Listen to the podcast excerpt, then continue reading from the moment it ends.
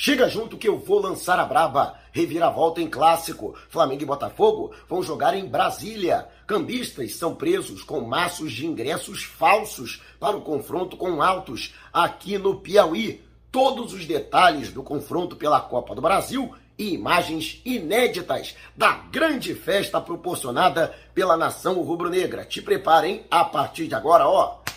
É tudo nosso. Já chega largando o like, compartilha o vídeo com a galera e vamos lá com a informação. Assista o vídeo até o final. E primeiramente eu quero agradecer enormemente a todo o carinho e parabenizar a festa da nação rubro-negra. Também quero parabenizar a Polícia Militar do Piauí e também ao pessoal da segurança no Hotel Metropolitan, que, primeiro, respeitou os torcedores, não agiram em momento nenhum de maneira truculenta e permitiram o trabalho da imprensa para registrar as belíssimas imagens que você vai ver aqui no final do vídeo. E sobre essa questão, todo mundo já sabe, os 25 mil ingressos que foram disponibilizados, todos foram vendidos de maneira antecipada. Existem gratuidades com portadores de necessidades especiais. E também crianças até 10 anos que não vão pagar ingresso, ou seja, o público vai superar tranquilamente os 30 mil espectadores.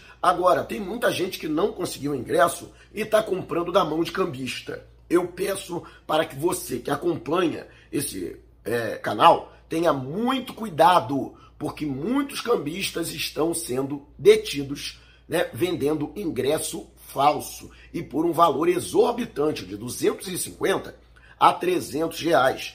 Então, o grande problema de você adquirir o ingresso da mão de um cambista, a menos que seja uma pessoa do seu conhecimento, da sua confiança, é que você não terá certeza nenhuma da procedência desse ingresso, se realmente esse ingresso é autêntico. Então, muito cuidado. Eu sei que pô, o Flamengo não vem aqui há 10 anos. É, é muito importante para o torcedor que não vê o Flamengo sempre, de estar ao lado do Flamengo, de querer estar no estádio para ver o Flamengo jogar, mas muito cuidado, né? Porque o seu sonho pode se tornar um pesadelo. E você, o que acha? Deixe abaixo o seu comentário. E antes de a gente partir para o próximo assunto, Tá vendo essas letrinhas vermelhas abaixo do meu nome no vídeo, no smartphone? Ou então esse botãozinho aqui no canto do seu computador? É o botão inscreva-se. Clique, acione o sininho na opção todos e fique sempre por dentro do Mengão. Já estamos nas principais plataformas de podcast. Google Podcast, Apple Podcast, Amazon Music, Deezer, Spotify. Tá lá o podcast. Vou lançar a braba. Se você não puder me ver, pelo menos vai poder me ouvir. E o Flamengo, que vai, lógico, com uma equipe mista, apenas três jogadores considerados titulares vieram para Teresina. De qualquer forma, eu considero uma equipe muito é, forte e acredito piamente na vitória do Mengão. Aliás, dou 3 a 0 para o Flamengo nesse confronto com o Altos, que também vai poupar alguns de seus atletas para o compromisso da próxima quarta-feira pela Série C do Brasileirão diante do ABC de Natal, um confronto nordestino e é uma partida que é muito importante para o Altos, que ainda não pontuou, é lanterna no Campeonato Brasileiro. E, justamente por conta disso, o técnico Francisco Diá pretende poupar alguns de seus atletas. Né? O mesmo acontecendo com o técnico Paulo Souza, que também na quarta-feira entra em campo novamente pela Libertadores para encarar o Tajeres em Córdoba. E se Deus quiser, estaremos lá fazendo toda a cobertura da chegada do Mengão e também dessa grande partida. Aliás, te convido a acompanhar o jogo pela Flazoeiro TV. Teremos uma mega transmissão, uma mega cobertura deste jogo que vai acontecer logo mais e conto, lógico, com a sua presença. Quero agradecer também a grande audiência na transmissão que fizemos em conjunto com Rafa Melo, Wesley Ramon, Guilherme Flazoeiro. Muito obrigado a você que mais uma vez nos privilegiou. E o Flamengo que deve entrar em campo com o goleiro Santos é, Rodinei na lateral direita, a zaga com Pablo e Léo Pereira e Ayrton Lucas ou Lázaro é, executando a função de lateral. É, poderemos ter também aí um trio de zaga com Pablo, Davi Luiz e o Léo Pereira do outro lado. E aí o Rodinei atuando como ala pela direita, o meio-campo com William Arão e o João Gomes e aí o Ayrton Lucas ou Lázaro atuando né, pelo lado esquerdo. E o ataque com Marinho,